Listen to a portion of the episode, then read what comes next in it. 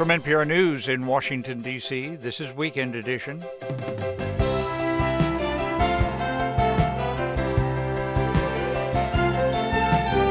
I'm Scott Simon. This hour, the latest from the auto workers' strike. Ron Elving on the weekend politics, including a senator's indictment, including gold bars and a Mercedes Benz. Daniel Mason's new novel on the march of history over the same patch of New England woods, and Kylie Minogue the star since the late 1980s on her new music and what she might tell the teen she was on her way to becoming the best selling female Australian singer of all time. Try to be kind to yourself. I think we can be our own worst critics. That's one thing I would like to tell my younger self. And probably eat your greens. Well, if Kylie Minogue tells us, First Our Newscast, it's Saturday, September 23rd, 2023. Live from NPR News in Washington, I'm Giles Snyder. The East Coast is contending with a tropical storm that's delivering high winds, heavy rain, and a life threatening storm surge. NPR's Amy Held reports that Ophelia made landfall this morning in North Carolina and is moving northward toward New England. Ophelia is a huge system, its winds extending out more than 300 miles.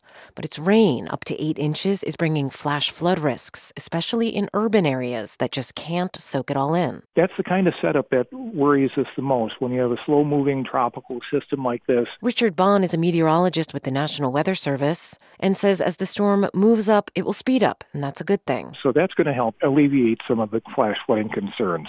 And then as it's moving north, it's also going to become weaker. Life threatening flooding could also come from storm surge. That's the ocean water winds can push onto land in parts of North Carolina and Virginia.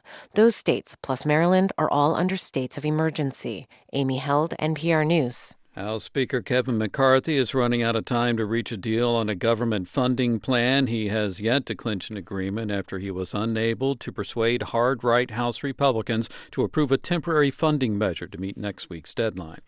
Early voting has begun in Virginia and closely watched legislative elections at University of Maryland political analyst Michael Hanmer says could be a bellwether for the rest of the nation. I think there'll certainly be signals that come out of Virginia. I mean, it's it's a really interesting state politically. I think um, very diverse um, in, in in a number of different ways, and and I think that what what happened in in Virginia is something that people will absolutely take a look at, and, and both sides will, will figure out what, what they can learn. All 140 of Virginia's narrowly divided General Assembly seats are on the ballot. An NPR investigation has found 5,000 people died in federal custody in roughly 10 years, and one in four of those deaths happened in a single prison hospital.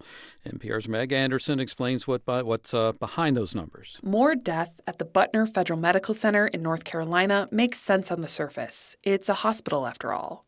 But staff there say inmates are sometimes transferred to the prison with disease so advanced there's not much to do for them.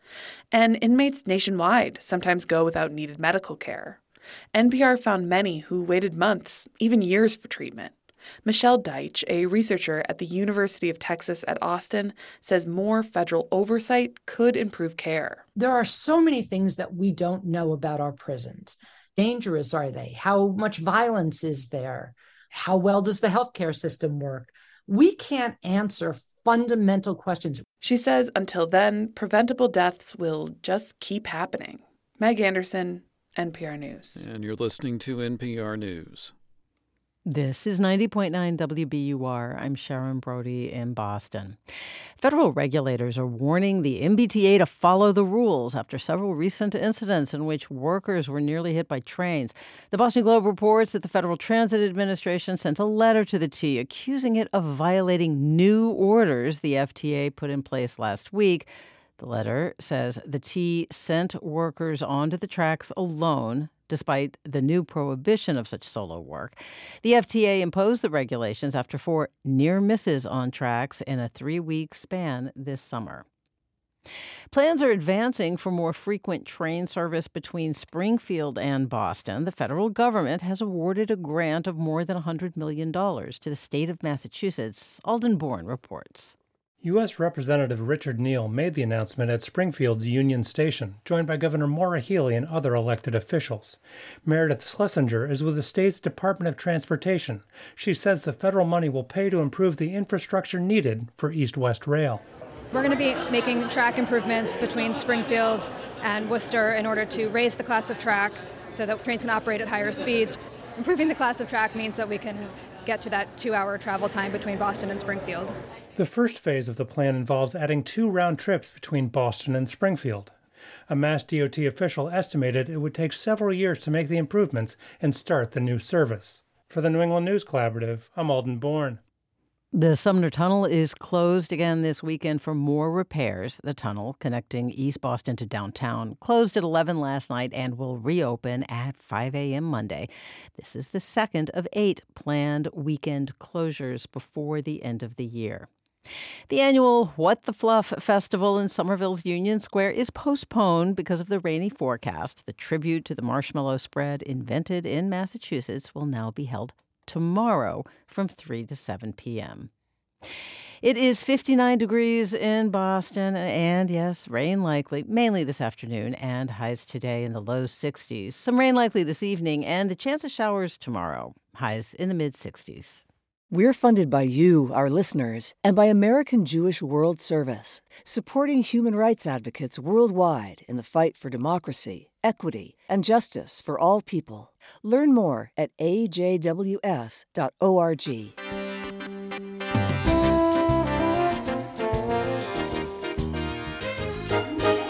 This is Weekend Edition from NPR News. I'm Scott Simon. Thank you for joining us. United Auto Workers say they're making progress in talks with Ford, not so much with General Motors and Stellantis, Chrysler's parent company. So UAW members at dozens more locations are going on strike, and President Biden set to join the picket line. NPR's Camila Domonoske joins us. Camila, thanks so much for being with us. Happy to be here, Scott. And what's the union's big move here? Yeah, so a couple of things. One, they are splitting the big three up, like you said. Now there's Ford on the one hand, and the other two on the other hand. With Ford, the union says they've earned some secured some big wins at the table in terms of equalizing pay across different locations job security provisions uh, raises that are tied to inflation and so they say they're basically going easy on ford now still at strike on one plant but not adding any more on the other two, the union is expanding the strike to all of the company's parts distribution centers. These are not plants that produce mm. vehicles, but these are basically warehouses that ship out replacement parts to dealerships. And what do these strikes mean for for drivers? Yeah, so the the strikes that started last week didn't have a huge impact and wouldn't for a very long time, but the strikes that just started yesterday could affect people who need a repair on a car. I spoke to Pete DeVito. He's with a different union that represents workers at car dealerships and he said it's pretty simple. The technicians can't fix the cars without the parts. Now, mm. dealers knew this was coming. Many of them stockpiled parts, but once they run through whatever they have locally, people might have to wait longer for a repair. And these parts that get shipped out from these distribution centers, they're tremendously profitable for companies. Like people might have suspected if they looked at the price tag for some mm. OEM parts, yeah. right? Hugely profitable. So consumers are basically collateral damage here as the union is trying to hit the car companies right in the pocketbook. Uh, what can companies do about this? Yeah, we know that the automakers knew this was a possibility and they were getting ready for this.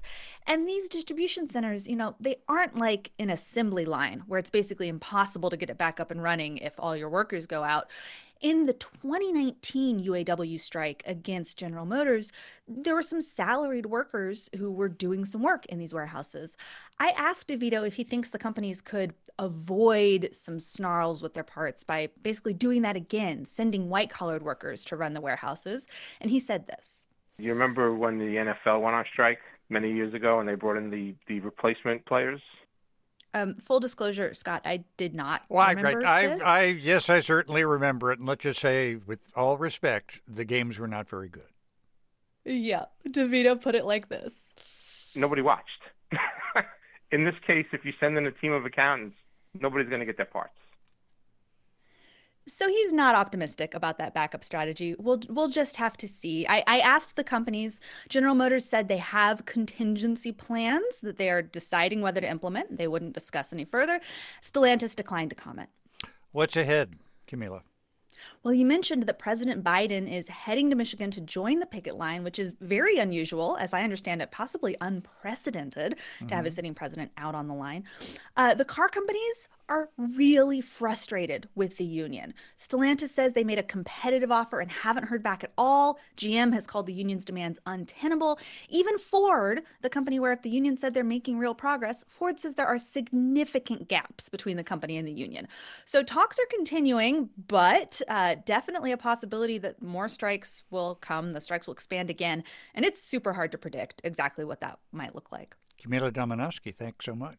Thanks, Scott. What you see here are three kilograms of gold. These three kilograms together are worth approximately $150,000. Damian Williams, U.S. Attorney for the Southern District of New York, announcing an indictment of Senator Robert Menendez of New Jersey yesterday and displaying photos of gold bars. Ron Elving joins us. Ron, thanks so much for being with us. Good to be with you, Scott. Uh, Senator Menendez, a Democrat, indicted again. Uh, got a hung jury the last time. What do you make of these latest allegations? The earlier charges involved gifts from a wealthy New Jersey eye doctor. Uh, this case alleges lavish payments from the government of Egypt for aiding that country in a variety of ways. Menendez, of course, is chairman of the Senate Foreign Relations Committee. Now, this time we have lurid and visual descriptions solid gold bars, a Mercedes Benz, hundreds of thousands in cash. So Menendez has already stepped down as chairman of the Foreign Relations Committee, as required by the rules. Now, we hasten to add, as always, the accused are innocent until proven guilty, and we know New Jersey voters reelected Menendez mm-hmm. after that earlier yes. case, but he has to face them again next year. And 2024 could be a bad time to ask Democrats in particular to rally around someone who's facing indictment. Ron, does this indictment, in addition to all else, possibly affect uh, which party might win a majority in the Senate next year? Oh, yes, certainly. If Menendez is the nominee in New Jersey, that's if he is. Mm-hmm. The Democratic governor there, Phil Murphy, has already called on the senator to resign, uh, which would allow Murphy to appoint someone else. But for now, it's another blue state in play, vulnerable to the GOP. And it comes in the same week the GOP seemed to find its preferred candidate in Pennsylvania, so the Democrats could be looking vulnerable in several eastern and midwestern states, plus another three in the Mountain West, while Republicans have relatively few of their own seats on the ballot at all next year. Let me shift to the House now. And, and let me ask this quite directly Are there Republicans in the House who really want to shut down the U.S. government next week. It certainly appears that at least a few of them really do. And that's all it's going to take given the narrow margin of control. This week, the hardcore resistors were voting against anything and everything that had been negotiated, whether it was between the parties or just among the leaders in their own party. Their aim is to fundamentally change what the federal government does, not just how it does it. And we must add that this cadre seems to be responding to demands from the former president. Trump was on his Truth Social mm-hmm. account late Friday saying Republicans should refuse to fund the government until they get Trump's policy on the border. And oh, yes, a funding cutoff for the Justice Department that would end the prosecution of Trump's indictments. House Republicans are also interested in impeaching President Biden. Uh, Senate Republicans don't seem to share their enthusiasm. Do you do you think the quest to impeach is, is seen by some in the House as a popular cause? And do you think there is polling information and voter behavior to suggest it may not be as popular as they think it is? The polling data would suggest it's a partisan cause, and it splits the country along partisan lines. So the question becomes how do you define popular? If you're trying to please a polling sample of one, and that one is your party's leader, the former president, mm-hmm. uh, then you can achieve something just by pleasing that audience of one. So for some Republicans, that will be enough. For others, it's another way to weaken President Biden's reelection bid next year. And they may succeed in doing that as well But you know, Scott, the history of impeachment has been a tale of frequently unintended consequences. Bottom line, be careful what you wish for. I do seem to recall that uh, obviously President Clinton was reelected after impeachment, wasn't he? No, he was impeached in his second term, but he was quite popular right, even through. Even more. Sorry. All right, you corrected me. Thanks, Ron Elving. This fall television season begins with a snag. Actors and writers' unions are on strike. Scripted movies and series, comedies and dramas can't be produced without writers and actors. Some more so called reality shows are being scheduled for air alongside Real Housewives of Fill in the Blank, Dancing with the Stars, and live sports. We wonder if it might lead to nightly lineups like this Sunday, Real House Pets of Des Moines. Home security cameras reveal all the furry secrets. Will Sir Fluffins the cat scratch the arm of the living room sofa when he thinks no one is looking? Will Clarice the chow chow stop shedding on a dining room chair? And which pet left little present on the living room rug? Everyone suspects Scooter, the Cocker Spaniel. But nobody looks at Waffles, the Golden Retriever. Soon all is revealed. Monday, what's my password? Guests try to remember their own passwords to streaming services, social media, food delivery, and medical accounts. Is it the name of my daughter's stuffed bunny plus the last year the Cardinals won the World Series? Uh, is it my birthday plus John Snow, no H and John, all lowercase with an exclamation point? Sorry, passwords don't match. One more guess before your laptop blows. Tuesday, U.S. Marine Corps produces a new real life drama. Have you seen our F 35? A pilot safely ejects over South Carolina, but a fighter jet goes missing. Text if you see it. And why didn't that $80 million cost for the jet include a $29 air tag? Wednesday, real houseplants of Scottsdale. Will Haley remember to rotate her fiddle leaf fig or just let it wither? Can an African violet take bloom in Maricopa County, Arizona? Will Chaz overwater his anthurium coral? Real leaf drama. Thursday, can you pass a spending bill? Elected public officials in the U.S. Congress drive the country to a fiscal cliff every few months. Will they do it again? Or can they make a deal in time for soldiers, park rangers, and food safety inspectors to get paid? Tune in. Friday, Dancing with the Actuaries. The men and women who can run the numbers bust their best moves. It's Tango Week. And after adding more Monday night football games during the strike, broadcasters bring you Saturday Night Buzkashi. Faded stars on horseback try to score goals by tossing the carcass of a goat. You think ice hockey is tough? Try Buzkashi.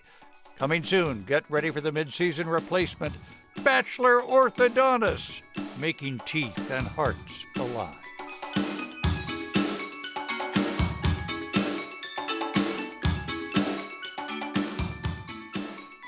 Can't wait you're listening to NPR News. Good morning. I'm Sharon Brody. It's 8:18 and coming up in about 20 minutes here on 90.9 WBUR, a nonprofit is trying to make it more affordable to attend plays. It's offering free babysitting at theaters.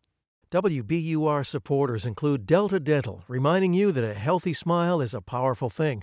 Discover the connection between oral and overall health at expressyourhealthma.org.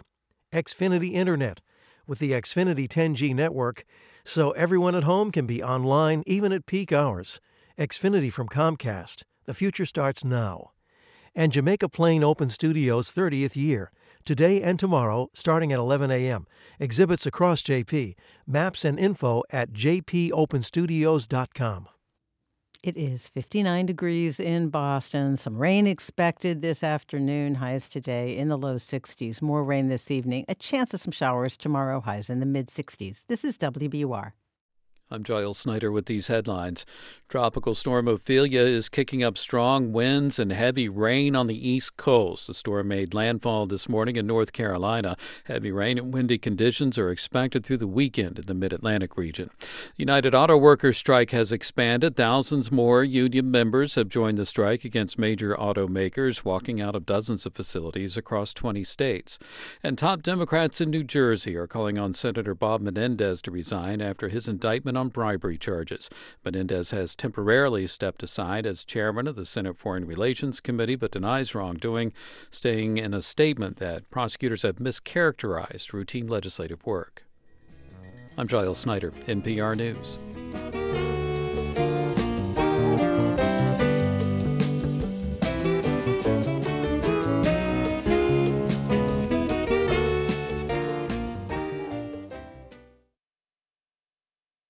Support for NPR comes from this station and from the NPR Wine Club, where members can explore wines from around the world with stories behind each one and bottles inspired by favorite NPR shows. Available to adults 21 or older. NPRWineClub.org. From Indeed, designed to be an end to end hiring solution to help businesses attract, interview, and hire candidates all from one place. Learn more at Indeed.com/slash NPR and from the Doris Duke Foundation. This is Weekend Edition from NPR News. I'm Scott Simon. Five Americans flew home this week after being freed by Iran. They were released as part of a prisoner swap and after the U.S. agreed to unfreeze $6 billion in Iranian oil revenue. It highlights the fact that foreign governments, not terrorist or criminal groups, now hold the majority of Americans who are held overseas. We're joined now by Danielle Gilbert, an assistant professor at Northwestern University, who is an expert in hostage diplomacy. Professor Gilbert, thanks for being with us. Thank you so much for having me. And why do you think we're, we're seeing more Americans being taken by foreign governments? Hostage taking has always been a tactic that weaker actors use against their stronger opponents in conflict. So a hostage taker can be much weaker. They don't have to have the same kind of capabilities to really assert leverage against a much stronger opponent. 50 years ago, that was hijackings and embassy sieges, and then turned into a trend of kidnappings by terrorist and criminal groups. And in the last decade, we've seen this trend shift toward hostage diplomacy, where states use their criminal justice system to take foreigners hostage. What do governments hope to get? And I recognize that answer probably changes from case to case. It seems like Russia, for example, is really interested in these one for one prisoner swaps, like we saw last year with the return of Trevor Reed and Brittany Griner. But when we look at a state like Iran, they're often trying to negotiate hostage returns as part of much larger diplomatic deals that might involve their own nuclear policy. They might involve monetary or diplomatic concessions in addition to prisoner swaps. So this varies across different countries. What kind of pressures do uh, kidnappings and hostage takings create, especially inside a democracy when there can be popular movements pressuring the government to uh, to make concessions? This puts a lot of pressure on democracies in particular that care about their citizenry, uh, countries that have a devotion to civil liberties and that have a free press will tend to report on these stories in which American citizens, for example, are being held in brutal and horrible conditions wrongfully all over the world. And so that puts a lot of pressure on the White House to figure out how to bring people home. And there's competing pressures. There is the potential criticism of what happens if a White House fails to recover hostages, or the criticism on the other side if they do make a, a deal that potentially partisan opponents find to be controversial, like we saw this week. Does each agreement that results, let's say, in a in a swap of hostages, or in the case with uh, which has happened with Russia recently, or in the case in, in Iran, understandable as that might be in personal terms, does it just encourage more taking of hostages and kidnappings? There is, I think, a very reasonable and legitimate fear that today's hostage concessions, today's negotiations and deals will incentivize future attacks. What I think is important to remember on the other side is that denying concessions has never kept our citizens safe. In the past, when the United States government has talked about not making concessions to terrorist hostage takers, for instance, that never stopped terrorist groups from kidnapping Americans and, in some cases, brutally beheading them. And that's because hostage takers can derive a wide range of benefits from hostage taking that have nothing to do with the concessions. It might be about embarrassing an adversary like the United States, or it might instead be about playing to their own domestic audience. Your bottom line, if I might put it, although there are things the United States can do, there are a lot of countries that have their own domestic political incentive in putting U.S. nationals in detention. Absolutely. So, hostage taking unfortunately works. It's an effective tool for adversaries, for autocratic governments all over the world that they might employ for a wide range of reasons. Professor, what foreign nationals does the U.S. have within jails or the criminal justice system? The United States uses its own legal system to arrest people who have broken the law, and sometimes that applies to foreign nationals as well. So, as we learned in the case of the deal earlier this week, there were a number of Iranian nationals who had been arrested in the United States for a range of what are considered more minor crimes, ranging from Iran sanctions violations to theft and other conspiracies in all of these cases, these are people who were tried and convicted in United States courts for lawbreaking in ways that are non arbitrary, and that they're not people who are being intentionally targeted because they are foreigners for the purpose of leverage. And that's the crucial distinction when we talk about hostage diplomacy. That in the case of the prisoners who came back to the United States from Iran this week, or from Russia last year, that these people were intentionally targeted because they are American citizens to be used for leverage against the United States government. Danielle Gilbert, an assistant professor at Northwestern University. Thanks so much for being with us, Professor. Thank you so much for having me.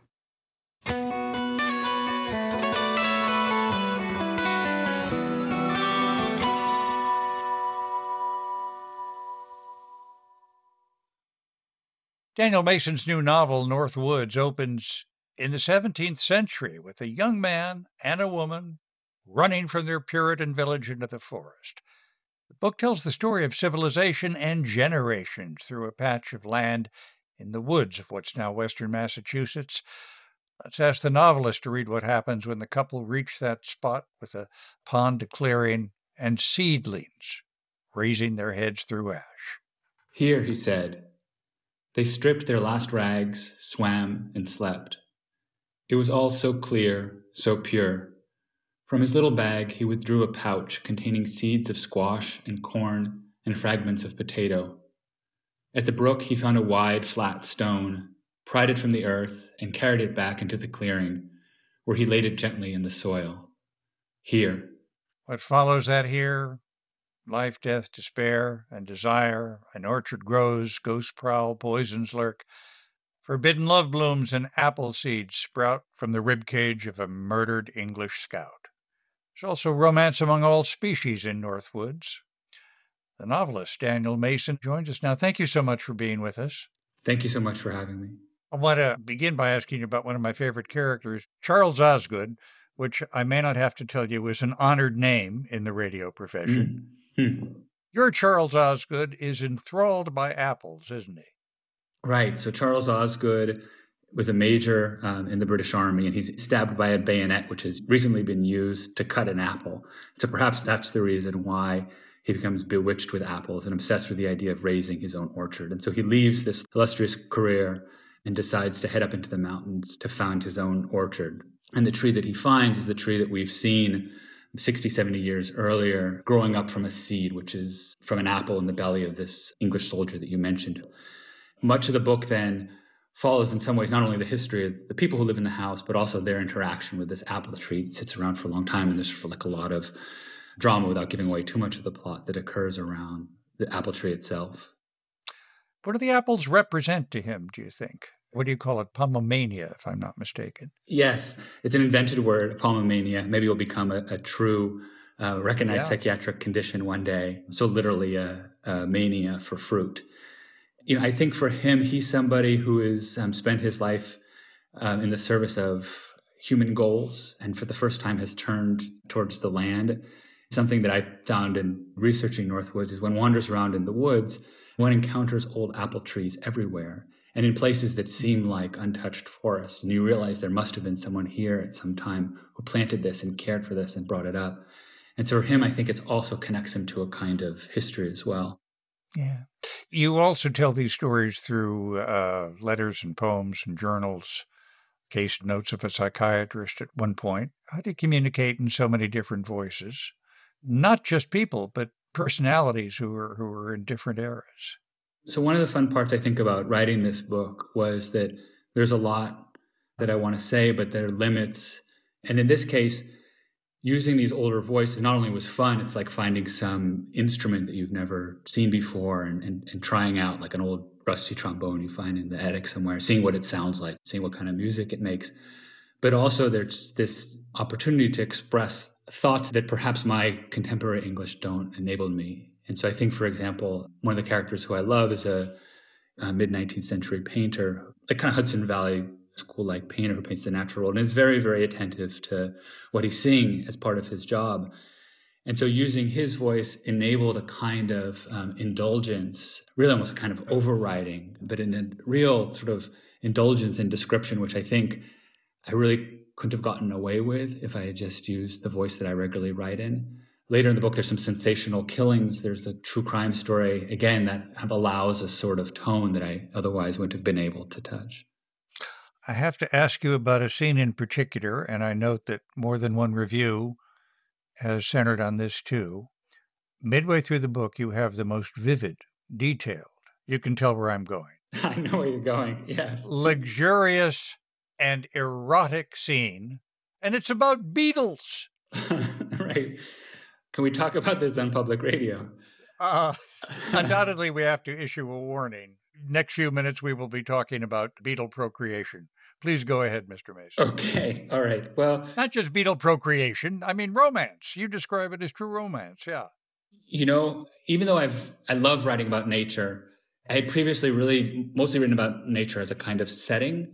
And mm-hmm. this time around, I, I thought I want to write about it as a kind of protagonist. What would it be like to treat it like I treat my human characters?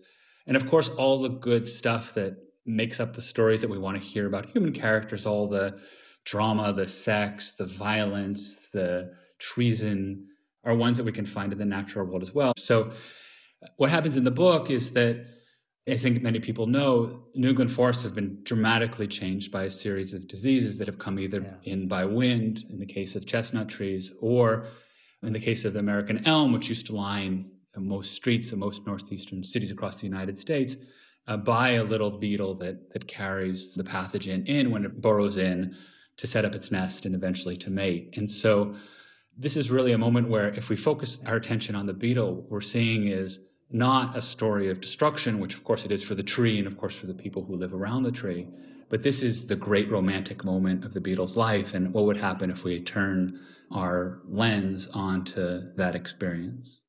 I, mean, I'm reluctant to ask you what kind of research went into this. yes, well, so this is one of those moments where truth is better than fiction. As I was reading around about, let's just call it the erotic life of insects, uh, I came across this wonderful academic piece that very vividly described the mating patterns of the scarlet beetle, um, and I believe subtitled "A Romp in the Sack."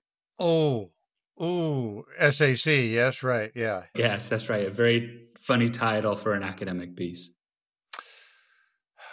All of the lives in here that pass through this forest and pass through this house and inhabit this patch of earth at different times, separated by years and even centuries.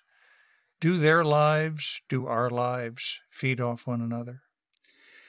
I certainly feel that that's the case. And I think one of the fun parts of writing Northwoods was thinking about how so much of the world around me right now um, is filled with meaning that I actually am not aware of. All the houses that I've lived in, all the places that I walked are places that have these tremendous histories, tremendous amounts of drama, all of which has been lost for time. And yet there are ways of sort of peeling back that history, either through reading or literally through archaeology, or anyone who has an old house who's um, had a moment to see what lies behind the wallpaper knows that there's an incredible depth to these stories. And so that gives me a lot of solace, not only connection to people around me at a particular period of time, but the sense of a connection to the people and plants and, and animals who went before me. Daniel Mason, his new novel, North Woods. Thank you so much for being with us. Thank you so much for having me, Scott.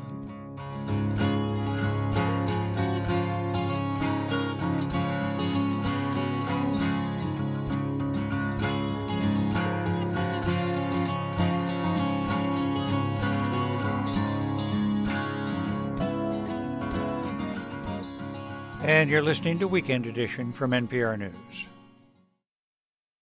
Live theater tickets can be expensive, at the cost of a babysitter. For many families, it can make seeing a show just too much. Unless it's C. B.J. Leiderman, who writes our theme music. A nonprofit group is trying to bring safe, free babysitting to audiences around the country. It starts this weekend with a pilot on Broadway, building on a program originally created to help artists. NPR's Jennifer Vanasco reports. Grace Berryman is a parent. They are three and five. And when she saw the posting on Instagram, she couldn't believe it. Buy a ticket to a specific matinee of the Broadway show Here Lies Love and get free childcare down the block. I, of course, got online, bought tickets right away. I think I checked in with my husband, but I was like, we're going. Berryman says working in theater, like she and her husband both do, often means they can't actually afford to go to the theater. Broadway tickets are expensive as is, and then to pay, you know, $100, $150 for childcare as well in that night is just something our family can't do. Berryman is exactly the kind of artist that Rachel Zankata Spencer Hewitt was hoping to help when she founded PALS. That's short for Parent Artist Advocacy League for Arts and Media. That's a mouthful, but it was started for a simple reason it's hard to be both a parent and an artist. One of the great needs for artists is having access to the theater, to appreciate the art that they love to create. For Hewitt, advocacy for these parents comes from a personal place. She can't talk about it without tearing up. PAAL started from when I was a mom and an actor, both hiding my pregnancy to turning down about 95% of the auditions that came through because the contracts paid less than I would be paying the sitter. And I know that this is in like every industry has this dilemma of if the childcare costs more than my job's able to pay, how can I still do this? And I saw my path to my career blocked because of the lack of support. That's why she's passionate about this. The organization soon realized that people who perform need an audience who can come watch and many members of that potential audience have kids. So they started free babysitting off Broadway. And now this weekend is the first time they're trying it on Broadway at Here Lies Love. The producers for the show say if it's successful, they'll schedule more dates. The goal is that every show in New York has at least one caregiver accessible production. They're not stopping there. PAAL is working all over the country. DC, the Triangle in North Carolina, Nashville, Tennessee, um, we have a Detroit chapter starting up, Dallas, Fort Worth. All arts organizations should want to do this, Hewitt says. Not just theaters, but also museums, symphonies, operas. Someday, she says, an arts organization that does not have occasional free babysitting will seem like an outlier. Jennifer Vanasco, NPR News, New York.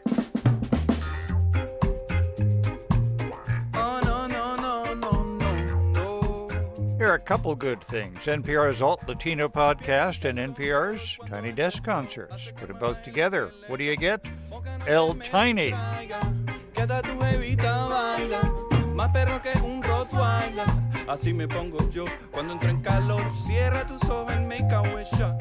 Tomorrow on Weekend Edition, Sunday with Ayesha, hear Felix Contreras and Anamaria Sayre talk about the El Tiny concerts they put together for Hispanic Heritage Month including from one Venezuelan group. You can tune in tomorrow morning, live on your phone or your smart speaker or the radio.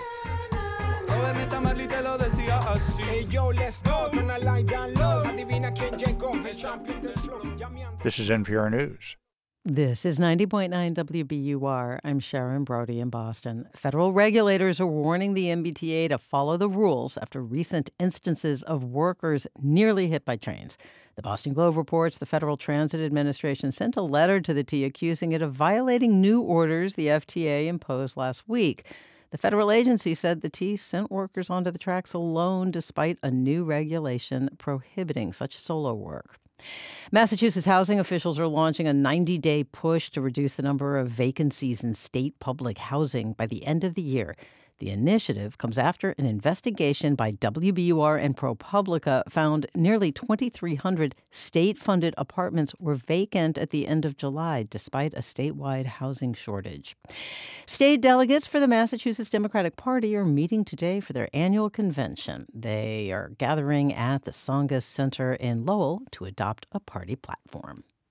We're funded by you, our listeners, and by Delta Dental, reminding you that a healthy smile is a powerful thing. Discover the connection between oral and overall health at expressyourhealthma.org. Ocean State Job Lot, whose charitable foundation strives to make a positive impact on its communities. More at oceanstatejoblot.com. And H&H, the Handel and Haydn Society, with Handel's timeless tale of triumph over adversity, Israel and Egypt, October 6th and 8th, handelandhaydn.org. On last week's Wait Wait, Josh Gondelman put the tough questions to Hillary Rodham Clinton and got answers. That's How great. often do you hang out with Pete Davidson? you know, I I am a big fan of Pete. I'm Peter Sagal, this week we'll talk to filmmaker John Wilson, creator of How To with John Wilson, and find out how much he hangs out with Pete Davidson. Join us for a maddeningly persistent news quiz from NPR. Saturday and now Sunday at 10 on 90.9 WBUR. Support for NPR comes from this station and from American Jewish World Service, supporting human rights advocates worldwide in the fight for democracy, equity, and justice for all people. Learn more at ajws.org. From Staples, with supplies to get business done no matter where it gets done. From ink and toner cartridges to technology like laptops and networking accessories. More at Staples stores or staples.com and from the sustaining members of this NPR station. This is Weekend Edition from NPR News. I'm Scott Simon. Think of a bush pilot landing in remote, rugged wilderness. You might automatically think we're talking about Alaska, but it should also be known that Idaho boasts some of the most backcountry landing strips in the U.S. And as NPR's Kirk Siegler reports, Idaho is also the setting for a dispute over restricting access to some of those remote places. Idaho is home to the most federally protected wilderness of any state outside Alaska 7,300 square miles of roadless terrain. Towers, 858 Bravo Bravo's ready to take off. And if you're going to fly into the steep, narrow canyons of the Frank Church River of No Return wilderness, let alone land in one, you'll want to have a backcountry pilot like Don Ryman at the controls. Just to warn you, we will be flying close to ridges and the side of the hills close to ridges and hillsides, he warns, over headsets that mask the roar of his 1979 Cessna Turbo 210. Now, Ryman has 50 years of experience. He was flying into these high altitude, jaw dropping Idaho mountains well before much of the land below us became federally protected wilderness in 1980. We're going to go out farther past this point. This point is more a cliff, really, and Ryman needs a better view of the small green landing strip beneath it, so he'll do a flyover and then decide whether it's safe. Where the sun is, I can't see the trees and the train well enough. The glare of the early morning sun is blinding. There could be an elk down there on the strip, he says. There's no air traffic control in the wilderness, obviously. The little Cessna banks, then drops. The tops of pine trees race by at 100 miles an hour outside the small windows. Then, thud, the tires hit dirt and grass. Another safe conservative landing at Sulphur Creek Ranch.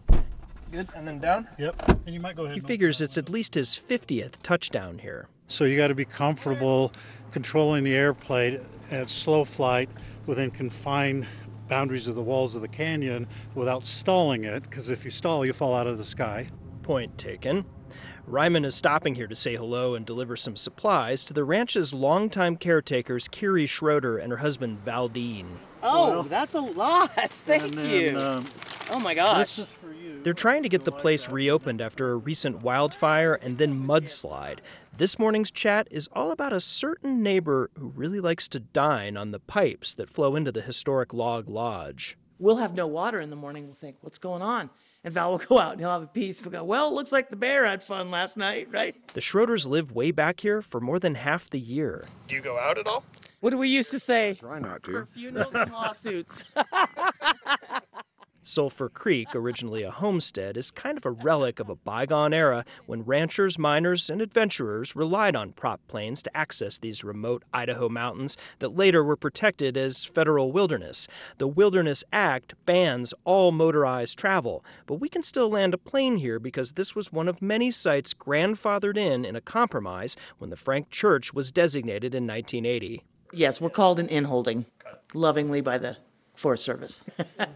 You could get here by horseback or a hike in a really long way, but there's a whole culture and economy built up in an American wilderness thanks to the relative ease of backcountry air travel. There's hardly anyone that comes in here that doesn't say, Oh, this is so peaceful. I love being here.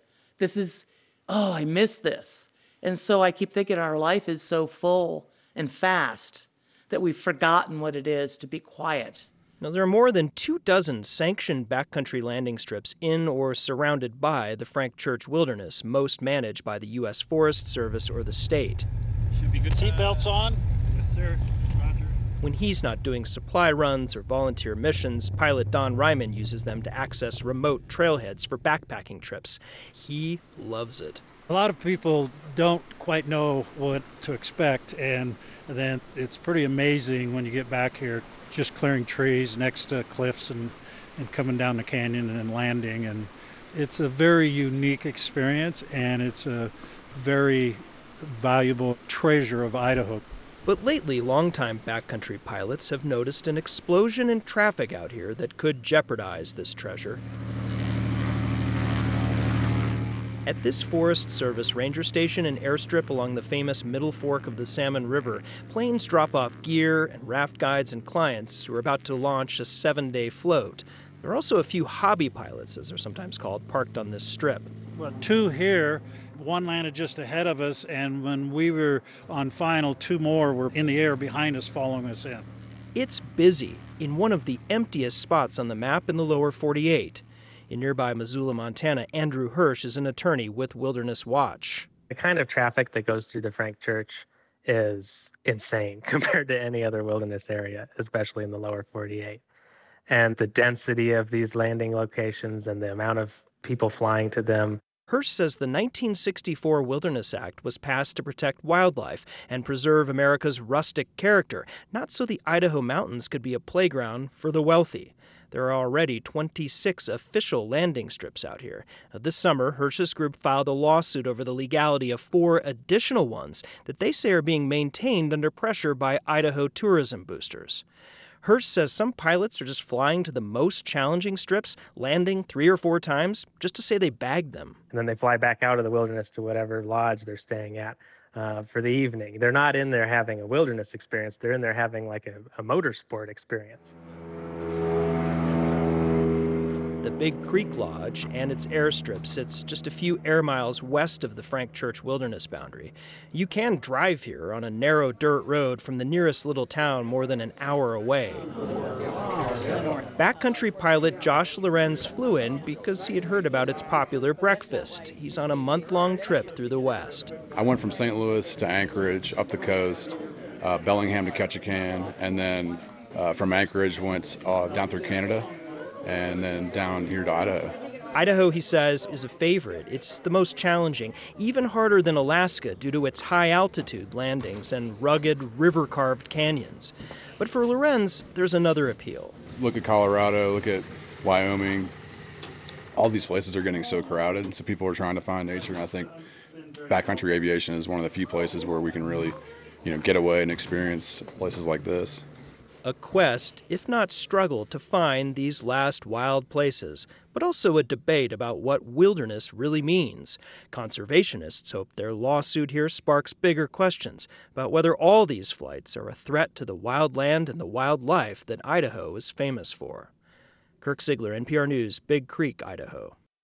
Kylie Minogue looks to the zodiac for understanding and inspiration. Part and parcel of being a Gemini is don't box us in. I like to feel like I can still shapeshift through things. So the studio is a brilliant place to be able to do that. And after feeling all cooped up during the pandemic, Kylie Minogue says she was eager to get back into a studio. I wanted a refresh like we all did. I get the bargain. I, I love making a record. There's just possibility. I feel quite peaceful when there's possibility.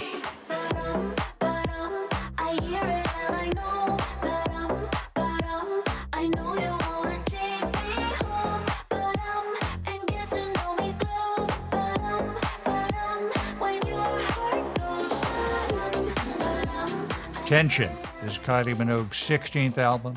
Like its predecessors, they're glittery disco songs that pulse with lust and shimmy with confidence and twirl with musicianship. The track Padam Padam opens the album. It's the heartbeat. Padam Padam, Padam Padam. You've got a Padam t shirt on. You're very Padam red. Thank you. Kylie Minogue likes my t shirt. Sorry, I had to tell everybody. um, what was on your mind and in your heart, Padam Padam, when you were putting together Tension? Oh, all sorts. Tension was recorded over a year and a half. A lot of life can happen in a year and a half. There's definitely songs that are stuff that I was going through at the time, and then others that are purely fantastical. We're creating a story that is not what I'm going through or not relevant to me, but definitely something I can relate to. There's really very astonishing range on, on this album, too. For example, if I might use the phrase 90s nostalgia, it doesn't seem that long ago to some of us, but in any event, 90s nostalgia uh, in your song Hands. Big drop on the bassline, tick tock on the waistline. Don't rush, baby, take time. Yeah, yeah. I didn't write Hands, that came to me as a, as a demo. That is one that took me parts of it quite a while to access the delivery. Yeah. I don't think I've done many songs that would sound like that. It, it's got that 90s breezy, you know, window down car. In fact, when my A&R spoke to me about that song before he sent it to me, he said, I know you're not a rapper, but this could be fun to try. It could work really well. It could be awful. but of course, I was like, I'll give it a try. And it was it was quite refreshing to do something, well, once I managed to get it right. And now I love it as a sing along.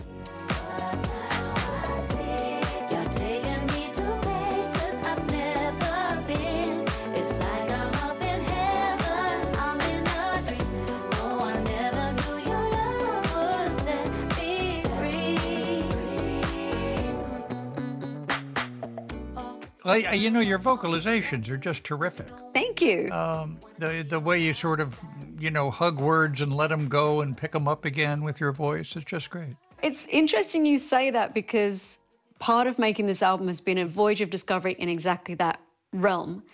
Sometimes it's driven me crazy, but I the satisfaction of, of reaching what I think is the right point of the vocal. I love doing that. There's a quote attributed to you in which you say there's no shortcut to learning your craft. Uh, that's just one of my favorite quotes. I don't know where I came across it, but it is certainly a truth. Tell us what that process has been like with you, learning your craft.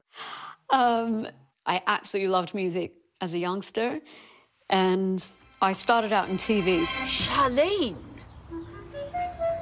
what on earth do you think you're doing?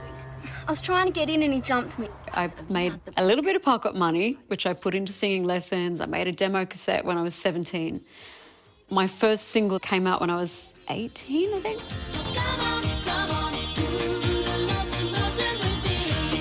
That was Locomotion, and it was a runaway success. So I was kind of thrust into this new world of the music industry with zero experience. Yeah. I had kind of presentation and performance experience, as in cameras and the, the world of media and, and, and all of that, but not as in um, stage presentation or, or vocally how to get through a show. So I basically learned everything on the job. Uh, But that means you can get better as you go along, right? Yeah, I think every little bit of experience that one gathers is definitely going to inform your ability and your art. To build on that, to really you know, pick myself up when things were hard, to, to get through those lows and really believe in myself even when I wasn't sure. Just kind of find that resilience and keep going. Let, let me ask you about a lyric in your song, Story, that caught our attention.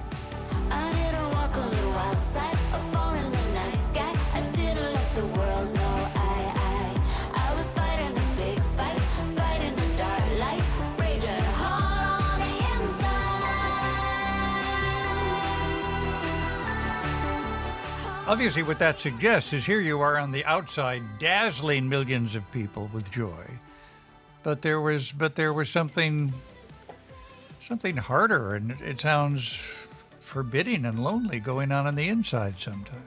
Yep, we all have our struggles, and I had mine at that time. And once I came through that enough to look at kind of more, um, I was really struck by how much people, people close to you, knowingly or unknowingly, inform who you are.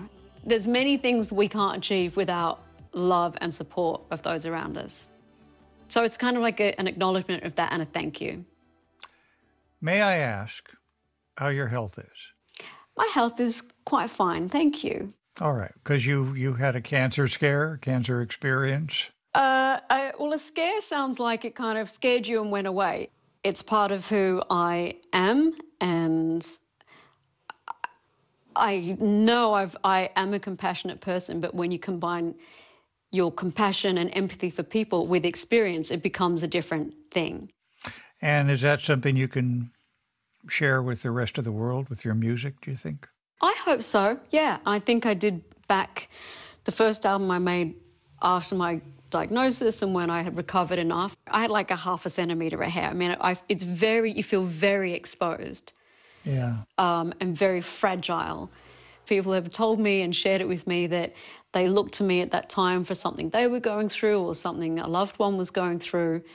And in my case, the cancer did not take away my essence. It made it difficult, but our little pilot light of who we are remains.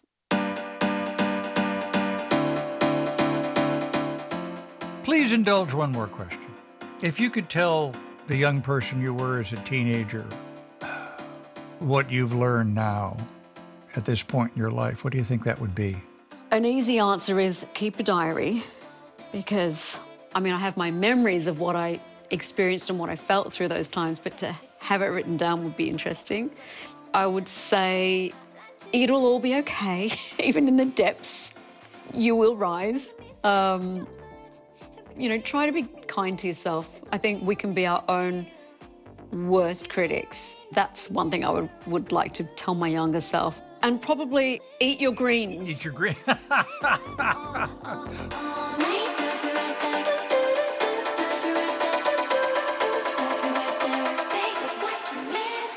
Oh my God, touch me right there. Almost there, touch me right there. Almost there, touch me right there. It's been wonderful. Kylie Minogue, thanks so much. Thank you so much for your time. That was a really great chat. Almost there, touch me right there. Don't be shy, boy, I don't bite. You know better, touch me right there. You know, fiber is good for you too. This is Weekend Edition from NPR News. I'm Scott Simon. Support for NPR comes from this station and from Hint, maker of fruit infused water with no sugar or diet sweeteners. Available in more than 25 flavors, including watermelon and pineapple, in stores or delivered from hintwater.com.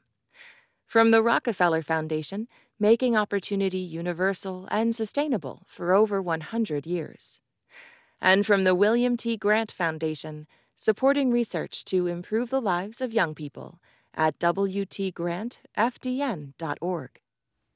Good morning. I'm Sharon Brody. It's coming up on 9 o'clock as Weekend Edition continues here on 90.9 WBUR. We're funded by you, our listeners, and by Xfinity Internet with the Xfinity 10G network, so everyone at home can be online even at peak hours. Xfinity from Comcast, the future starts now. The Boston Book Festival, happening in Copley Square October 14th. Fun for all ages, and it's free. Details at bostonbookfest.org. And Boston Lyric Opera presenting a startling new Madama Butterfly in an all new production Visit BLO.org for more information. I'm Tiziana Dearing. At WBUR, our job goes beyond reporting the news. We also help make sense of an increasingly complex world. We foster understanding, build community, and when we can, we spark joy and laughter. But as we look forward, we know our future's not a given. Giving monthly, it is key to keeping WBUR strong. So help us get to our fall fundraising goal of 2,500 new monthly contributors. Start your monthly gift at WBUR.org. I'm education reporter Carrie Jung, and this is 90.9 WBUR FM Boston, 92.7 WBUA Tisbury, and 89.1 WBUH Brewster. Listen anytime with our app or at WBUR.org. WBUR, Boston's NPR news station.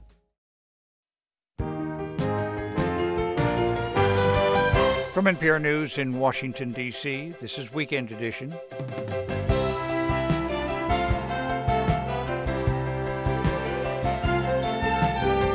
I'm Scott Simon. This hour, bickering and threats in the same party bring the chance of a government shutdown closer. Also, how rampant corruption in Libya makes flood recovery even harder. Are football running backs especially vulnerable in a sport that can be brutal? And Rabbi Tamar Manasseh on the south side of Chicago shall light remembrance candles for those who died of gun violence this year in the seasons of repentance, teshuvah, and redemption. No matter what you've done, you still are not beyond redemption. You don't have to wait to die to be judged. You can make teshuvah, so you can come back. First, our newscast at Saturday, September 23rd, 2023. Live from NPR News in Washington, I'm Giles Snyder. Tropical storm Ophelia is now may, uh, moving inland after making landfall a few hours ago in North Carolina. National Weather Service meteorologist Richard Bond expects Ophelia to dump heavy rain on the mid Atlantic. The heaviest rainfall is with the storm center as it's moving across North Carolina and parts of southeast Virginia uh, later today and tonight. The latest update from the National Hurricane Center says Ophelia came ashore near Emerald Isle with top winds of 70 miles per hour.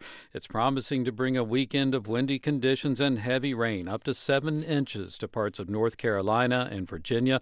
Both states, as well as Maryland, are under states of emergency. The September 30th deadline to avoid a government shutdown is approaching, and although House Speaker Kevin McCarthy says the House will return next week, absent an agreement, the White House has directed directed federal agencies to prepare for a shutdown. The union representing federal wildland firefighters warns that up to half of them could quit unless Congress extends a pay increase by the end of the month. Colorado Public Radio's Stina Sieg says advocates for the pay raises joined Colorado Senator Michael Bennet in Grand Junction on Friday. In 2021, the bipartisan infrastructure bill gave wildland firefighters an additional $20,000 a year. But that sunsets September 30th. Widow Michelle Hart says many firefighters have had to live in their cars. These are basic human rights that we have that are obviously not being given to people who are on the front line, people like my husband who gave his life for his job and are in it because they're passionate and because they love their country. Hart's late husband, Tim, is the namesake for a bill introduced by Senator Michael Bennet, which would increase pay and benefits. For NPR News, I'm Stina Sieg in Grand Junction, Colorado. President Biden is heading to Michigan on Tuesday to support the United Auto Workers on the social media site X, previously known as Twitter. He said he'll be joining the picket line, as NPR's Asma Khalid reports. It's an extremely unusual move for a president of the United States to join a picket line. But Biden wrote online that he will, and he'll stand in solidarity with the striking workers. It's time, he added, for a win win agreement that keeps American auto manufacturing thriving with well paid UAW jobs. Word of Biden's visit comes as the United Auto Workers expanded their strike as they seek a better contract. Biden's trip also comes a day ahead of Donald Trump's planned visit. The former president is skipping the second GOP presidential debate to instead rally with auto workers in Detroit. Michigan is a key state in presidential elections. Trump won the state in 2016, but Biden and Democrats won it back in 2020. Asma Khalid, NPR News. And this is NPR News. This is 90.9 WBUR. I'm Sharon Brody in Boston.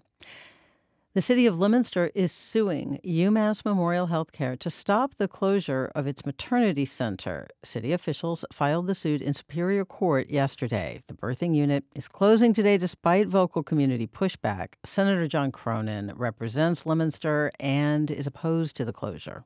It hurts our community, it hurts economic growth and opportunity. And, and we really do believe uh, there are people who are going to suffer and have poor health outcomes because of lack of access to maternal health care up here in North Worcester County, and that's a shame.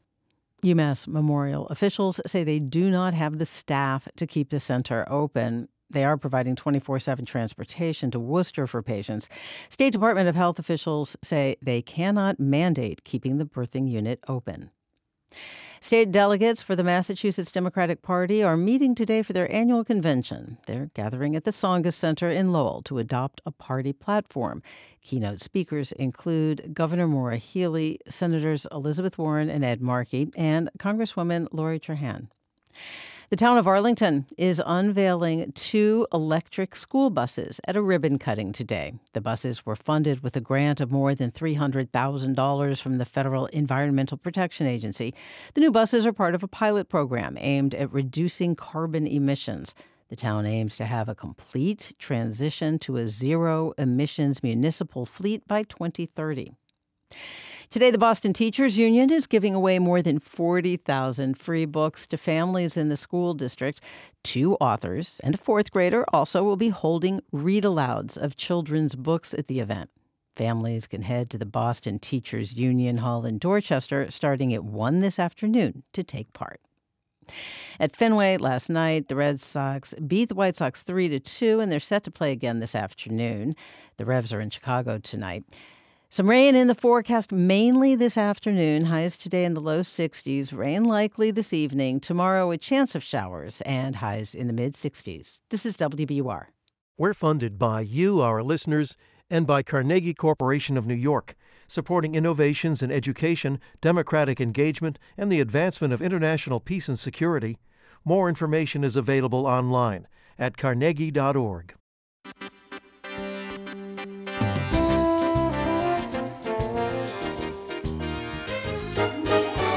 This is Weekend Edition from NPR News. I'm Scott Simon.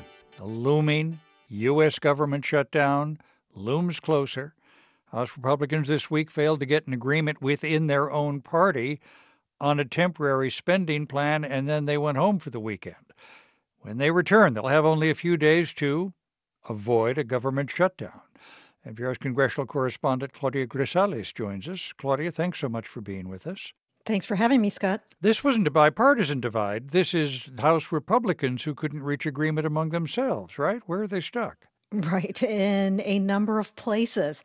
They had a lot of arguments over the past week about trying to put forward the most conservative proposal possible to keep the government open just temporarily, just a few more weeks past this approaching deadline.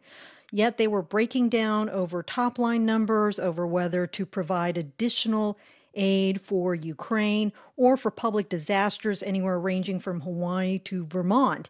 They did start off the week on a positive note. There was lots of optimism for a bill that was being pushed by House Republican leaders. It was put together by two factions in the House uh, the Main Street Caucus, which are more moderate Republicans, and the House Freedom Caucus members there who are more along the hardliners direction. But yet, too many members in the party were opposed. It was clear by Thursday they were breaking down and could not agree on anything. And we can't forget that Republicans hold a very slim majority in the House and they cannot lose much support. Republicans do keep talking about passing all 12 of the regular spending bills, but is there enough time even for that? No, and a House Republican led committee met yesterday to try and hammer out these annual spending bills, but they won't be ready until uh, many, many weeks from now, maybe months. And so that's going to miss that October 1 deadline when we could see a shutdown set in if not even a temporary funding bill is passed by then. So those bills are partisan as well as this stopgap funding bill that was proposed earlier this week. And so they are dead on arrival in the Democratic led Senate. Claudia, what's this mean for the coming week? Well, it's a very high stakes week Basically, there's some folks who are hoping for some sort of a Hail Mary move that could get some sort of plan through both the House and the Senate. But House Speaker Kevin McCarthy has previously promised to his members at the beginning of this year that he would give them 72 hours. That's three days and what's left in the remainder of this coming week to hammer out a deal for a temporary funding bill to review a bill before they vote. And this is as McCarthy is facing round three of a showdown with his own members. The first was when he took the Speaker's gavel. That was a big fight with his own uh, members of his own conference. And then the second was a debt limit fight, which really weakened his position significantly. And it raises the question does he have much of a future?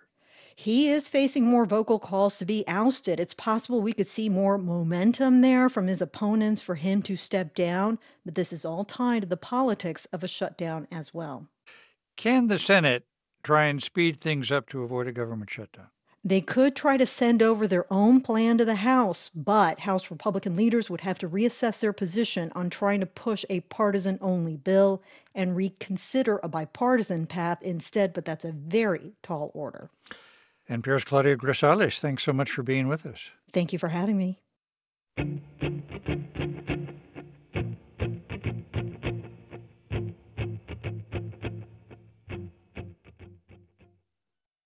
China is hosting the Asian Games that began this weekend, and in addition to athletes, Syrian President Bashar al Assad.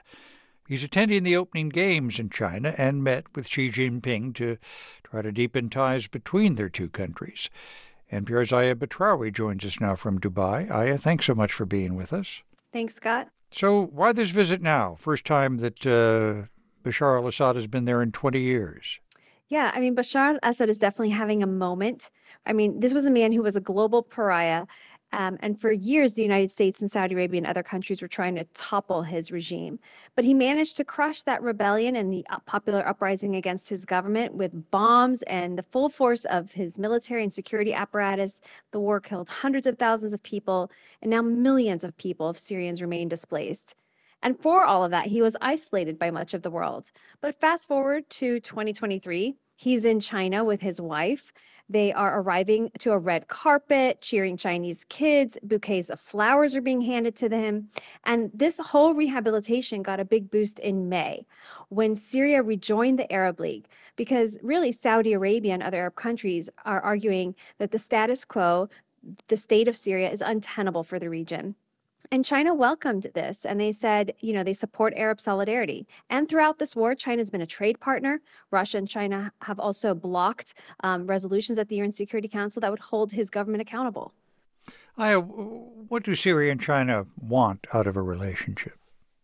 China wants a bigger role in the Middle East beyond just trade and business ties. And we saw that earlier this year when they managed to mediate the restoration of ties between Iran and Saudi Arabia. That was a big deal. But they're also leading a group of countries known as BRICS with Brazil and Russia and others. And they see that as a counterweight to the US led group of seven. BRICS just invited four countries from the Middle East to join them. And in this region, look, for many, traditionally, the US has been the economic and military power on the ground. And for al Assad, he's not even in control of all of Syria's territory still, and the economy is on its knees. It is so bad there in Syria that people took to the streets again in recent weeks, openly shouting against his government. So Assad needs money, he needs investments.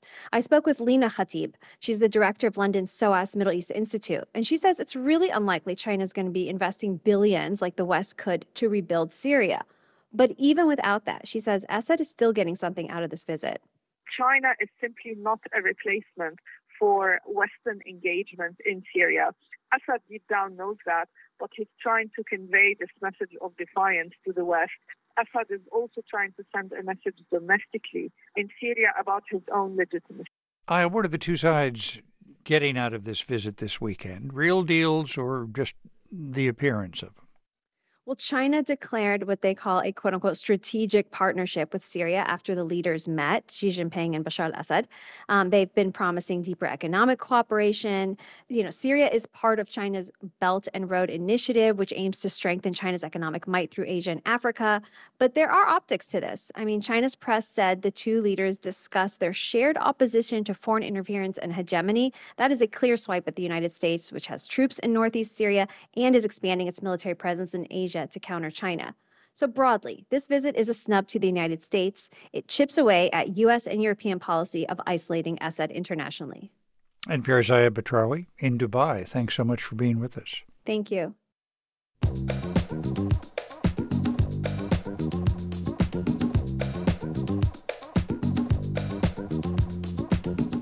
Truman Capote charmed readers with breakfast at Tiffany's. He chilled them with In Cold Blood. His work endures, but he didn't write all that many books and stories. The lure of Capote over many other authors is that he was very, very discerning when he would put pen to paper or typewriter to paper. Which makes the discovery of a previously unpublished short story, written in pencil, all the more intriguing, the story behind that story, set in Sicily and called Another Day in Paradise, later today on All Things Considered. Listen on your radio or tell your smart speaker to play NPR or your member station by name.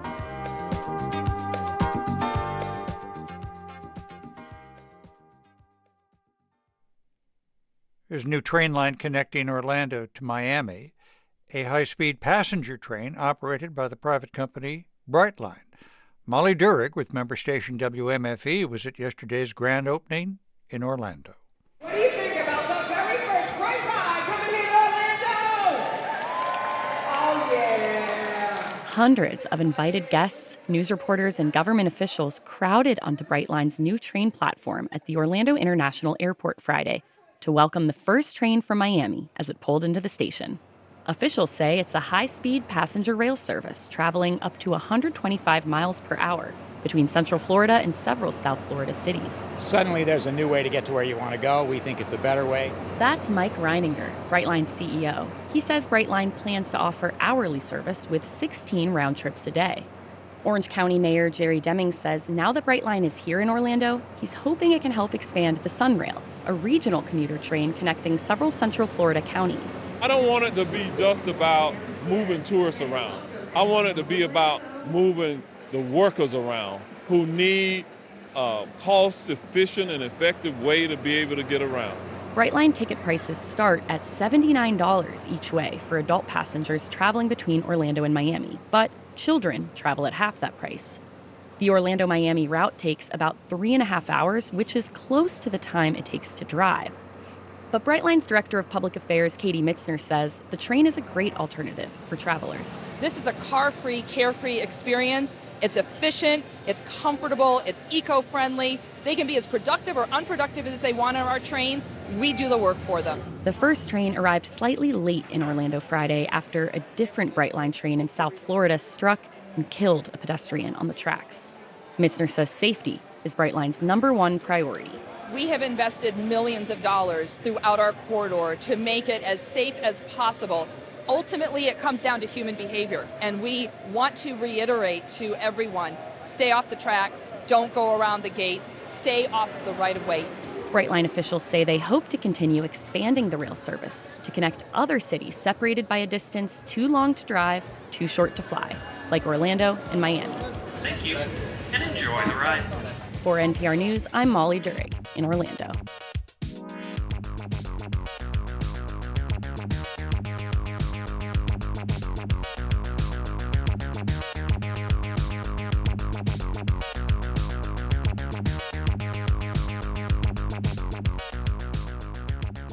All aboard. You're listening to NPR News.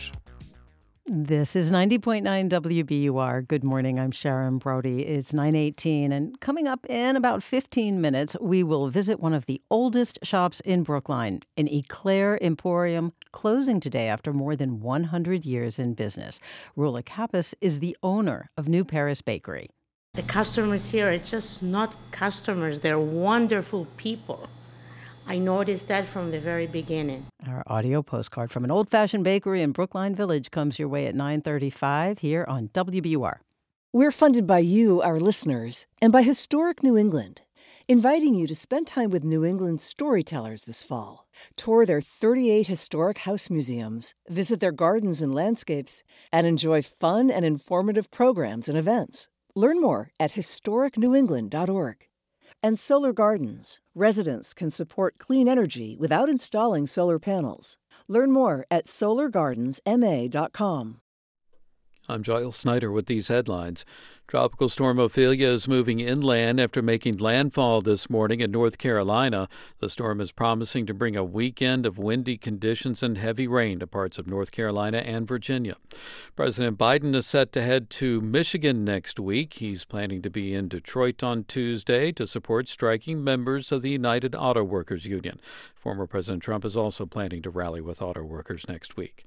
And the September 30th deadline to avoid a government shutdown is approaching, and although House Speaker Kevin McCarthy says the House will return next week, absent an agreement, the White House has directed federal agencies to prepare for a shutdown. I'm Giles Snyder, NPR News.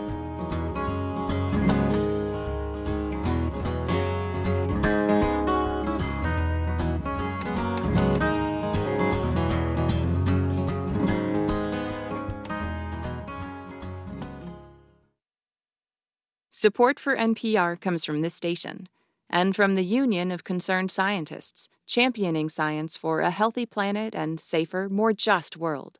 Learn more at ucsusa.org. From BetterHelp, committed to supporting mental health through therapy. Clients are matched with one of 25,000 therapists and can communicate via video, chat, or phone at betterhelp.com/public and from listeners like you who donate to this NPR station. This is Weekend Edition from NPR News. I'm Scott Simon. The number of migrants crossing the U.S. Mexico border was down for a few months, but those numbers are climbing again, and they're on a pace to match the historic highs of last year. And among the migrants, a record breaking influx of families. NPR's Joel Rose reports that it's a challenge that has vexed immigration authorities for a long time. In the Rio Grande Valley in South Texas, the families keep coming.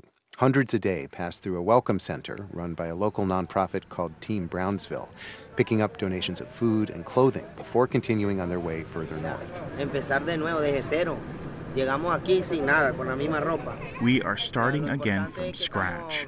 We came here with nothing but our clothes. Francisco Sierra and his wife fled Venezuela, where he was a professor of education, and she was an engineer at a chemical plant. Still, Sierra says they were barely getting by and saw no future for their two boys, who are four and five. Mi carrera fue prácticamente seis años perdidos, eh, estudiando en una universidad. My career was practically six wasted years studying at a university. The effort is no longer worth it. So we looked for a way to immigrate to have a better future for our family. The Rio Grande Valley was one of the busiest sectors of the border in August. Immigration authorities arrested more families than any month on record, more than 90,000 people altogether border wide. The scale may be new, but immigration experts say the underlying issues are not. Three administrations in a row have grappled with how to discourage migrant families from crossing the border illegally and found that there are no easy solutions. We have not seen any policy reduce arrivals in the long run. Teresa Cardinal Brown is a former Homeland Security official who's now with the Bipartisan Policy Center in Washington. Brown says immigration authorities are limited in how long they can hold migrant children in detention because of a long-standing legal agreement known as the Flores Settlement. Still, the Obama administration did hold migrant families in special detention centers, hoping that would deter others. But Brown says it didn't work. Migrant families kept coming. Frankly, the more desperate the migrants, especially migrants who believe that if they do not come to America, their family will die or their kids will be killed. Like it's very hard to deter somebody who has that level of desperation through harsh penalties. Still, former President Trump's administration was determined to try, arguing that families and smugglers were taking advantage of generous U.S. policies. The Trump administration used even harsher tactics, deliberately separating children from their parents at the border. Here's how White House Chief of Staff John Kelly explained the rationale to NPR's John Burnett in 2018 a big name of the game is deterrence. If if and so family separation stands as a pretty tough could, deterrent. Could be a tough deterrent. Uh, would be a tough deterrent. But again, migrant families kept coming, and the Trump administration was forced to abandon family separation amid widespread blowback. President Biden promised a more humane approach at the border. His administration has decided not to bring back family detention. It's focusing instead on alternatives, like ankle monitors and curfews. And the White House is asking Congress for permission to reprogram some funding for community based residential facilities for migrants. It seems like family detention, but painted with a different brush. To advocates like Cindy Woods with Americans for Immigrant Justice, that sounds like family detention light. And they argue it still won't work because these families are so desperate. Even Homeland Security officials can seem a bit shocked by that desperation. It is heartbreaking. That's Blas Nunez Neto, a top immigration official at DHS, speaking at a conference in Washington this week.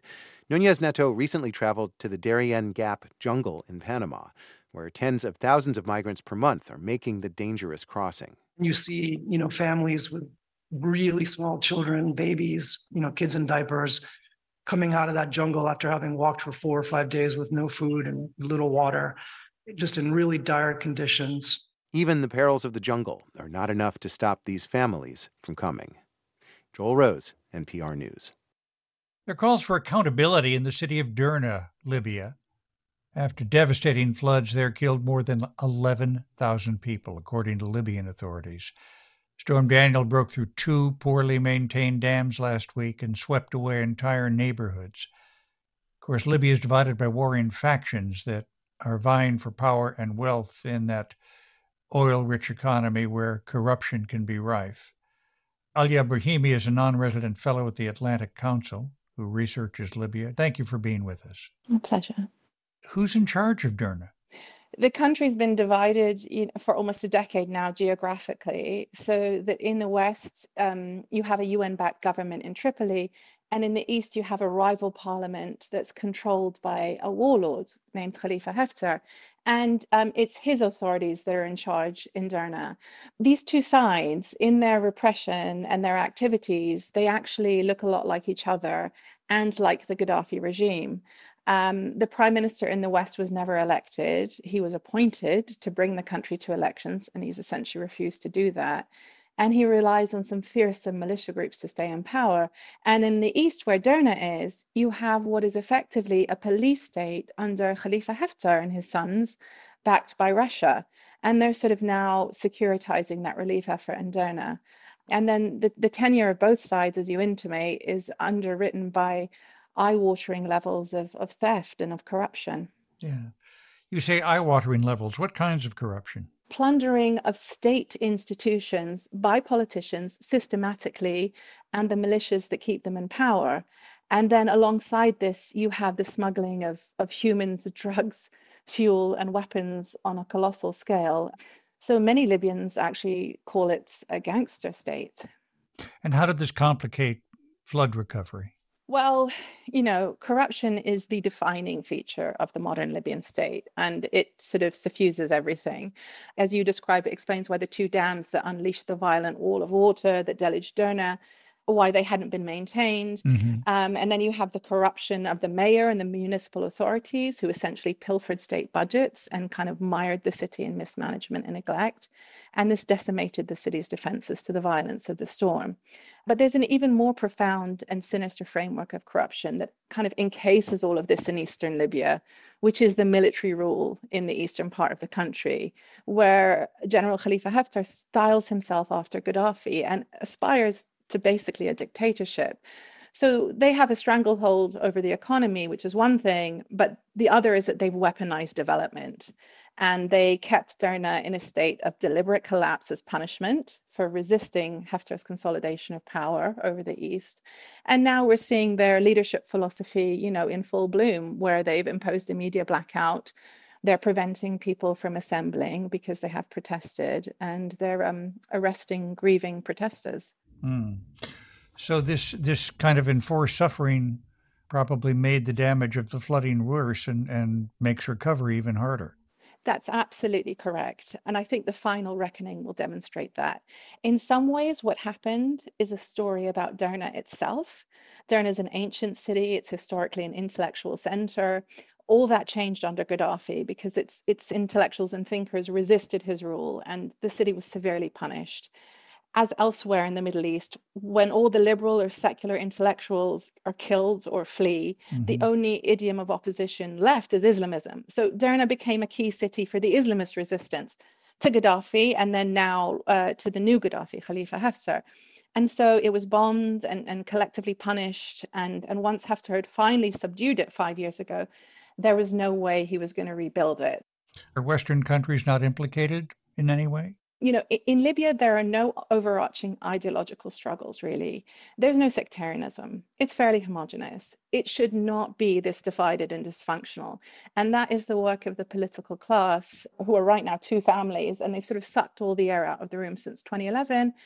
And we continue to defer to them as the West and as the international community.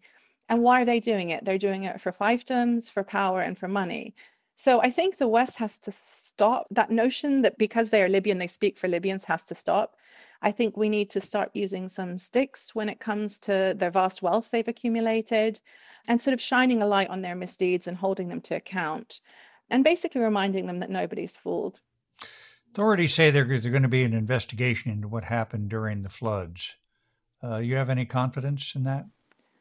I wouldn't have any confidence in a local investigation. You know, the Attorney General, again, is fairly formidable, known as uncorruptible, but he lacks the resources and the expertise, quite frankly, and the, the support domestically to effect an investigation worthy of the victims and the scale of the catastrophe. An international investigation, I think, would be hugely welcome in Libya, and it would reaffirm that they haven't been forgotten as Libyans, but also the dead from this particular event. Uh, there was one angry and, and despairing resident who recently he posted a video online and he said, These people don't fear God, but they fear the camera. You know, we need to get that camera rolling. And I think an independent, impartial, technical, international investigation could represent that kind of camera. Alia Brahimi is a non resident fellow at the Atlantic Council. Thanks so much for being with us. My pleasure. And now it's time for sports.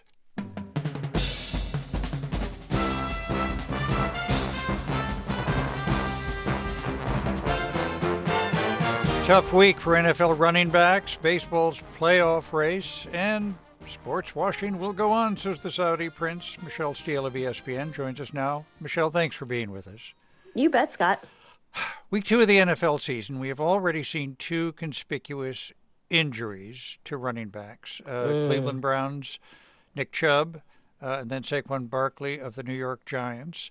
Um, in addition, of course, to the risk of brain damage, to be blunt about it, are running backs especially exposed to dangerous injuries that can shorten their careers and their health, their lives? Yeah, well, definitely their careers. You know, the NFL, a lot of people say, stands for not for long. And the average mm. career in the NFL is around 3.3 years, and running backs' careers are 2.7 years on average. That's a big drop off yeah. for such a short amount of time, Scott. Yeah. And they're really important cogs on the offense. They're carrying the ball, running the ball, getting violently violently tackled, blocking, you know, on every play, but their salaries have been dropping in recent years while their teammates on offense those salaries have been going up. Uh, and the gulf is starting to bother a lot of star running backs. You know, you mentioned Saquon Barkley. He's the best player on the Giants offense. Yeah. This year, he's making $30 million less than Daniel Jones, his quarterback. Now, the issue here is that a lot of coaches have gotten wise to not paying these guys later in their careers. And the flip side is that the running backs say they should be more fairly compensated for all the mileage they're putting on their bodies. Yeah. Scott, not likely to be resolved until the next collective bargaining agreement, unfortunately. Final week of the Major League Baseball regular season. Uh, let's spotlight two divisions the AL West, the Astros, Mariners, and Rangers locked in a three way race. I never root against Jose Altuve of the Astros to come through.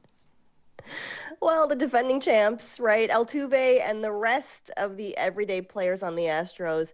Scott, they're not going to be getting much rest this week. Uh, the division champ is going to come down to the final week of the regular season in the AL West. The Astros, Mariners, and Rangers all within a game or fewer of first place with just a handful of games left. Now, with the Astros falling to the Royals last night, Rangers are in first place in the division for now. For how long is the big question mark. I personally would love to see the Mariners pull it out, Scott. Uh, as we all know, Seattle's never won a World Series. Right. Would be amazing to see them go on a little bit of a run. L2. Oh, sorry. Uh, AL East. Uh, no Yankees, no Red Sox this year.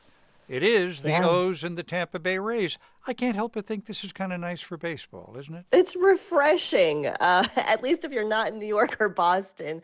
Um, Orioles and Tampa Bay Rays, right? Both playoff teams. Division title not a given just yet. AL East is going to come down to the final days here. It is nice for baseball, I think. The Orioles, they're in the playoffs for the first time since 2016. They had a little bit of a champagne party in the clubhouse after they clinched a spot last week. I just don't know how long they can keep the party going in Baltimore. We'll see. And we'll just note at the end, Saudi Crown Prince Mohammed bin Salman says, "Yep, they're going to go on buying sports stars, sports Yep. stars, and sports leagues, aren't they?" Yeah, and I personally don't quite understand the return on investment here for Saudi Arabia. I guess, you know, the idea is that all these investments in sports are going to distract from human rights concerns, but it actually seems like it keeps those concerns very front and center. That's an excellent point. Michelle Steele of ESPN. Thanks so much, Michelle. Sure.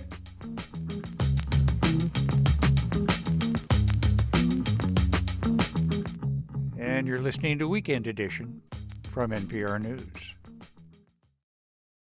Thanks for joining us this Saturday morning here on 90.9 WBUR. I'm Sharon Brody. Today, an era ends in Brookline.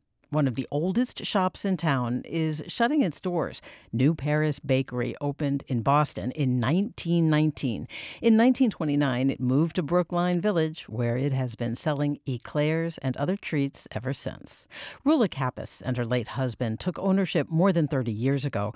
Recently, she tried to sell the business, but that didn't pan out. So she's saying goodbye and moving back to Greece.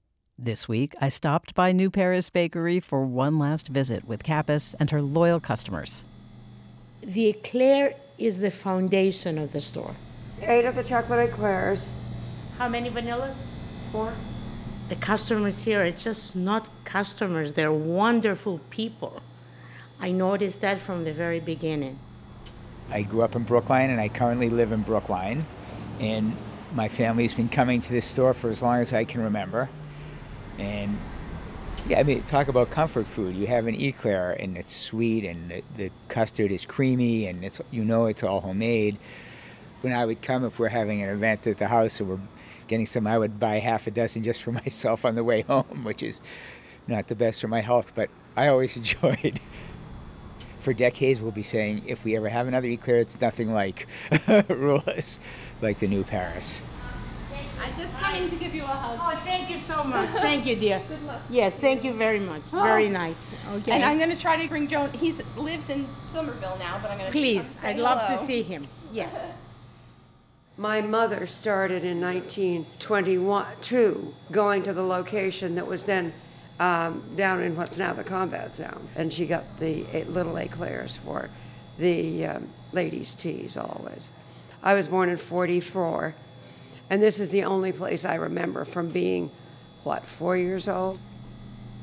I think one of the reasons that I couldn't get a buyer, it's a grandfathered in bakery. It needs changes that come from within systems have to be updated and it costs money. But in a way, I'm glad because they would have mixed it up with their own recipes. 104 years of New Paris Bakery, I think, is more than enough. What would you like? I have eclairs. Okay. Eclairs, you know eclairs. Yes, how many? Um, I wanted six.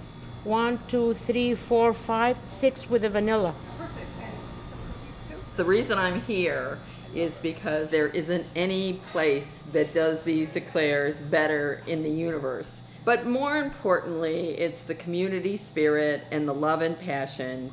And Rula has courage beyond belief, an entrepreneur, a spirited traveler, and a wonderful human being. These are the kind of people I am surrounded with, and they'll, I'll miss them because now I'll be asking for that kind of people wherever I'm going. I hope to find them, you know what I mean? But um, in any case, these people have helped me, and I love them to death. And uh, I had a lot of fun with them, and they supported me. That's store owner Rula Kappas. You also heard longtime customers Jim Kalmus of Brookline, Ellen Gormley of Marblehead, and Annie Friedman of Chestnut Hill. The new Paris Bakery in Brookline is history once the eclairs and other treats sell out today. We're funded by you, our listeners, and by Xfinity Internet with the Xfinity 10G network, so everyone at home can be online even at peak hours. Xfinity from Comcast. The future starts now. Jamaica Plain Open Studios 30th year, today and tomorrow starting at 11 a.m. Exhibits across JP. Maps and info at jpopenstudios.com. And Davis Malm, committed to protecting your intellectual property, one idea at a time. Learn more at davismalm.com, D A V I S M A L M. This is 90.9 WBUR. Leominster is suing UMass Memorial Healthcare to stop the closure of its maternity center. City officials filed the suit in Superior Court yesterday. The birthing unit's closing today, despite vocal community pushback.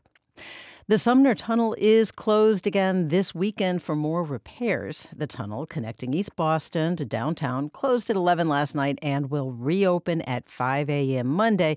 This is the second of eight planned weekend closures before the end of the year.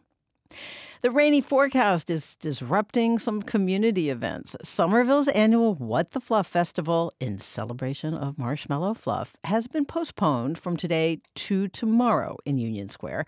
West Concord's Porch Fest also has been rescheduled for tomorrow. The Roslindale Porch Fest is called off but might reschedule, and the Taste of Allston is canceled.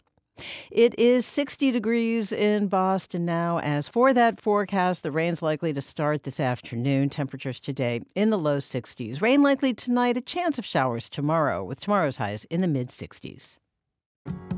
I'm Meghna Chakrabarty. In a world where often only those who can afford a subscription are the ones with access to the most credible, high quality news sources, WBUR is available to anyone, anywhere, anytime at no cost.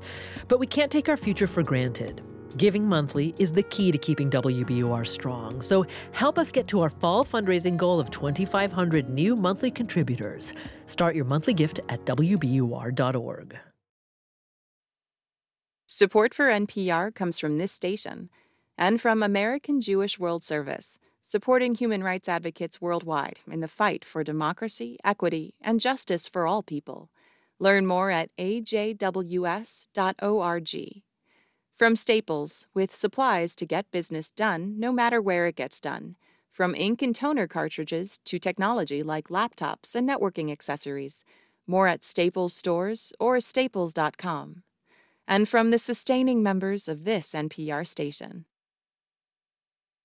This is Weekend Edition from NPR News. I'm Scott Simon. We are in the midst of Judaism's High Holy Days. Last weekend was Rosh Hashanah, the Jewish New Year. Happy 5784 to those who celebrate. Yom Kippur begins tomorrow, Sunday, at sundown. That is the Day of Atonement, but also a time when Jews remember their loved ones who have left us. Rabbi Tamar Manasseh will be holding a Yom Kippur service in Chicago, and not in a synagogue, but on a street corner. Rabbi Manasseh joins us now from the south side of Chicago. Rabbi, thanks so much for being with us. Thank you for having me. Good morning. Where will you hold this service? I will be holding the service on the corner of 75th and Stewart on the south side of Chicago. It's um, the street that borders Englewood and Auburn Gresham. And, and why hold it there? You know, people there need Yom Kippur. Jews have this beautiful relationship with God where every year there is a chance for us to be forgiven. There's a chance for us to forgive. There's a chance for us to do all of this soul searching in a place where there's so many murders. People don't have that kind of connection with God, and they don't have that kind of connection with loved ones that they've lost. And not only is it the idea of Yizkor, the idea of remembering, the idea that no matter what you've done, you still are not beyond redemption. I gather you light a one yahrzeit candle, candle of remembrance for each person killed by violence in Chicago over the past year. I have to ask how many candles, and recognizing there might be more by the time you light them Sunday, how many candles this year? So far, we're at 647 candles. Last year, it took us 45 minutes to read off 800 names. So part of our service is saying the name and remembering by name each one of those lives that, you know, are no longer members of our city and our society. So we light a candle. It looks like a conflagration out there because we have so many candles every year. Are there passersby? How many people stop by? People come from all around? What's the scene like? Oh no, people come from all around and people are curious. I like that I can do things like this on a street corner so people can be as involved or as not involved. They can watch from across the street or they can come over and they can light a candle and they can stand with us and they can read with us and they can pray with us. The idea is they have access to our Judaism. So a lot of people in a neighborhood like that where they experience so much loss, where people have said the very things that they do to survive are things that they have to atone for.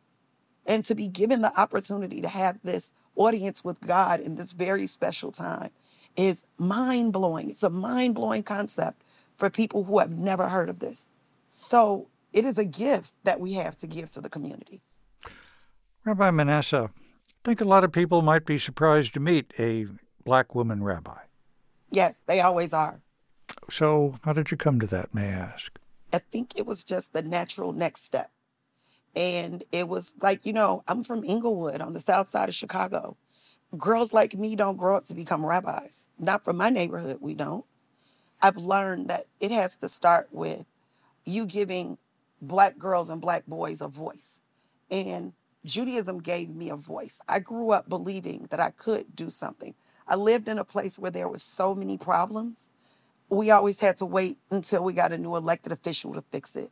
But growing up in the Jewish community and going to Jewish day school and being exposed to this idea that these problems are not other people's problems to fix, they're yours. It was empowering the idea of tikkun olam. You can fix this problem. You don't have to wait on someone else to do it. Rabbi, I, you know, as you know, I'm also a Chicagoan.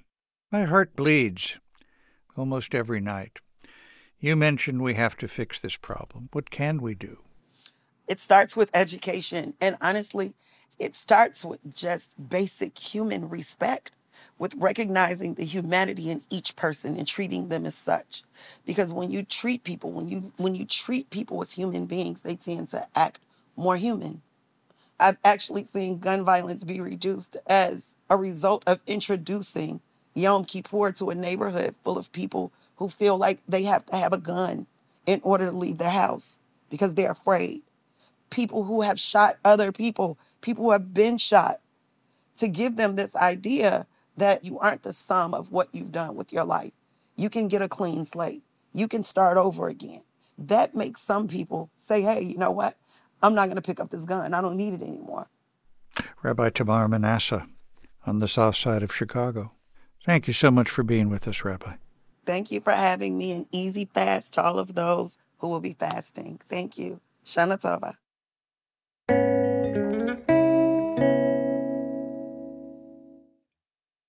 Writing a children's book requires inspiration, imagination, and a spoonful of problem solving.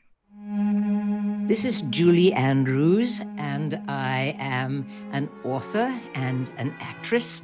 And uh, it is a pleasure to be here today. And I'm with my daughter. Hello, I'm Emma Walton Hamilton. I'm Julie Andrews' daughter and co author.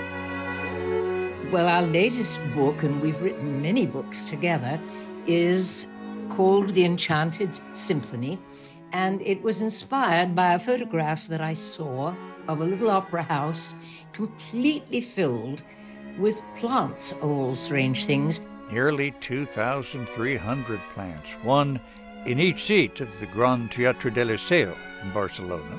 Photograph was taken in June 2020, when the Opera House had its first concert a few months into the start of the pandemic. It totally captured our imagination. At first, we just saw the photograph, but then we discovered there was a video. There's a small string quartet, and they come on stage and they play a Puccini piece for this audience of houseplants. The piece is called Chrysanthemum in Italian. So we tried to imagine what might cause an opera house to be filled with plants instead of people. And we, we came up with the little fable that is the Enchanted Symphony. Yeah, we didn't want to write particularly about COVID, which was, of course, the reason that the plants were there, just as a statement.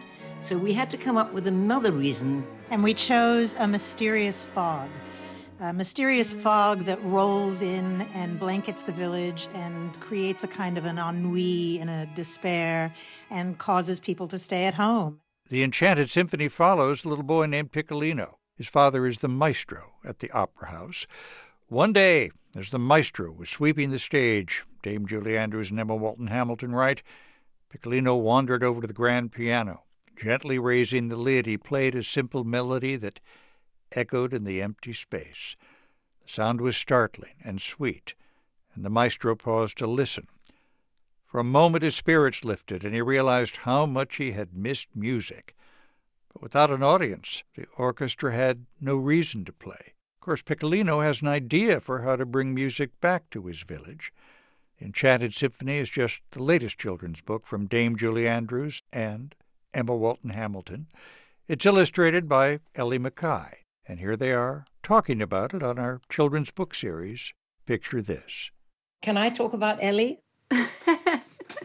Can you describe how you make your work, which is so different from any other illustrator that I've been aware of? Well, it's funny. I thought about becoming a set designer when I was a teenager. And um, I guess I sort of work in miniature sets. So I build things three dimensionally. I have a miniature theater or several miniature theaters. And I build sets, I create the scenery, and I create the characters and set them within the little scene. And then I light it and then I photograph it. So it was interesting because I had to create a theater inside my miniature theater. so I thought about all of the seats and the lighting, the chandeliers, um, how the curtains would fall, and how the stage would be set. And I thought about uh, how I would layer these houseplants uh, further and further away so it creates that sense of depth. I don't know how you manage the fog in your illustration, but it's brilliant. Oh, thank you. The key things that were uppermost in our minds were a quality of timelessness. We wanted it to have a sort of a the quality of a fable or a fairy tale. And the other thing that concerned us was of course the fog and I mean it really is a character in the story.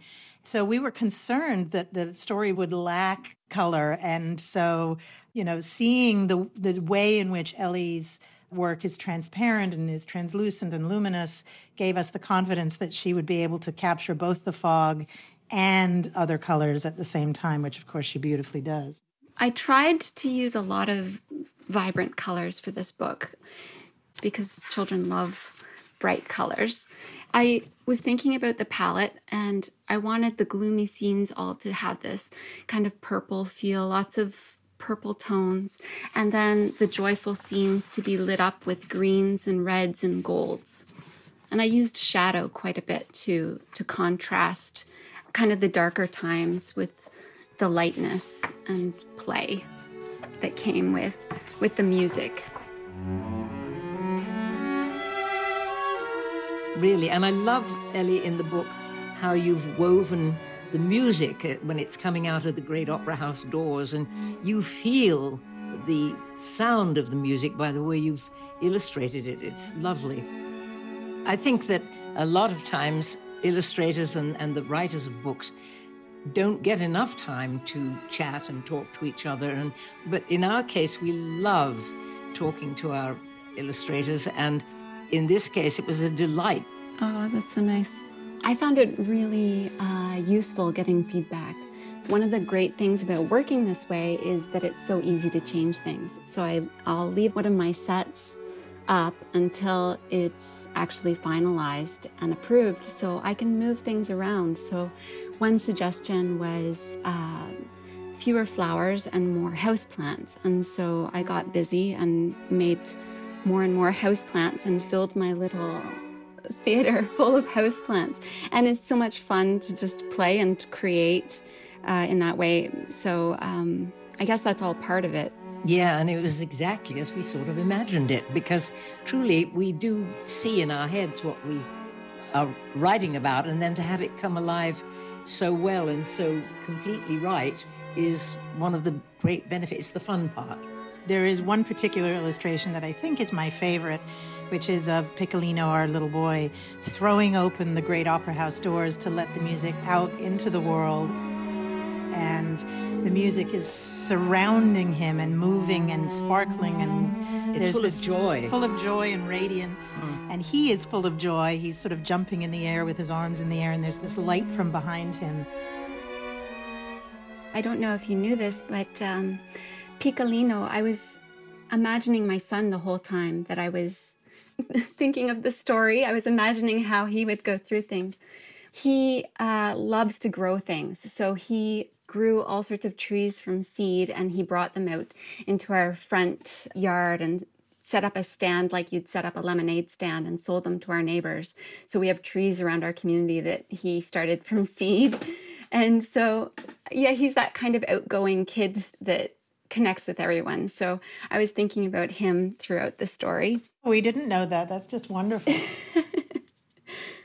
Basically, the little book is about what matters most in your life, and don't lose sight of the really important values, which to Emma and to me are obviously nature and the arts and family and community. Community in general, yes. when we started writing together 25 years ago, my, my mom was living in Los Angeles and I was living on the East Coast. and my children were very young and in school, and we could only work together early in the mornings. And of course, mom was three hours behind. We would actually uh, work via phone at those days, but mom would always come to the phone in her nightgown because it was so early in the morning. And as a way of sort of preparing herself for the workday, she would spritz herself with perfume. Which Even no though- one could see or smell, but it made me feel a little more awake at six in the morning. It was so funny. But now, happily, we live in the same town and we are able to be together in the same room when we write, which is invaluable. Also, I think we have different strengths, which is what makes us so compatible in a way, because Emma is a wonderful teacher of, of children's creative writing, and, and her strength is that she's the nuts and bolts of our books. She does, for instance, all the important things like the first act, the second act, the third act. And I'm more the flights of fancy. I write the mostly write the opening or the uh, the pastoral scene or the end of the book or the ends of chapters or sometimes well we each come up with sometimes an idea for a character halfway through the book that might be an interesting left turn so to speak And it's really a process of, of finishing each other's sentences, as you can probably gather from hearing us talk. and then, of course, multiple printouts and multiple edits and, and multiple cups of tea to multiple cups of tea. stimulate us along the way Always PG tips. english breakfast with milk that's what i'm drinking as i'm talking to you I think what we have learned most from working together is the degree to which being creative casts a kind of a magic spell on our relationship, on our lives. That shared time together spent just being creative and creative problem solving. and playing in a sandbox that is totally individual and full of Im- imagination it's a lovely place to to go It's almost like creative weightlifting, you know, it strengthens our relationship. know, yeah, anything like that yeah, it really strengthens our relationship. Emma Walton Hamilton, Dame Julie Andrews, and illustrator Ellie Mackay, all talking about their new children's book, The Enchanted Symphony. Our series Picture This is produced by Samantha Balaban.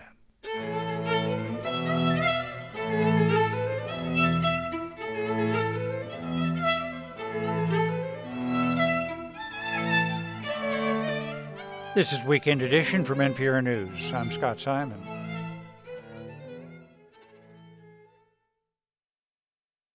Support for NPR comes from this station and from Indeed, designed to be an end to end hiring solution to help businesses attract, interview, and hire candidates all from one place. Learn more at Indeed.com/slash NPR. From the NPR Wine Club, where members can learn about the wine, winemaker, and region, Every purchase supports NPR programming, available to adults 21 or older. NPRWineClub.org. And from the sustaining members of this NPR station. Good morning. I'm Sharon Brody. Next at 10 o'clock, it's Wait, Wait, Don't Tell Me here on 90.9 WBUR. It's 60 degrees in Boston, some rain on the way, most mainly this afternoon. We're funded by you, our listeners, and by Historic New England, inviting you to spend time with New England's storytellers this fall. Tour their 38 historic house museums, visit their gardens and landscapes, and enjoy fun and informative programs and events. Learn more at historicnewengland.org. And Zevin Asset Management, building socially responsible investment portfolios that help create a healthy planet and just society. Learn how to invest sustainably at Zevin.com. One in four federal inmates who have died in federal prison since 2009 died at one facility, Butner Federal Correction Complex in North Carolina. That's according to a new investigation from NPR. If the public knew how badly the medical issues were of these individuals, I would think they would be shocked that they're still incarcerated. That story on All Things Considered from NPR News. Today at 5 on 90.9 WBUR, Boston's NPR news station. I'm reporter Deborah Becker, and this is 90.9 WBUR FM Boston, 92.7 WBUA Tisbury, and 89.1 WBUH Brewster.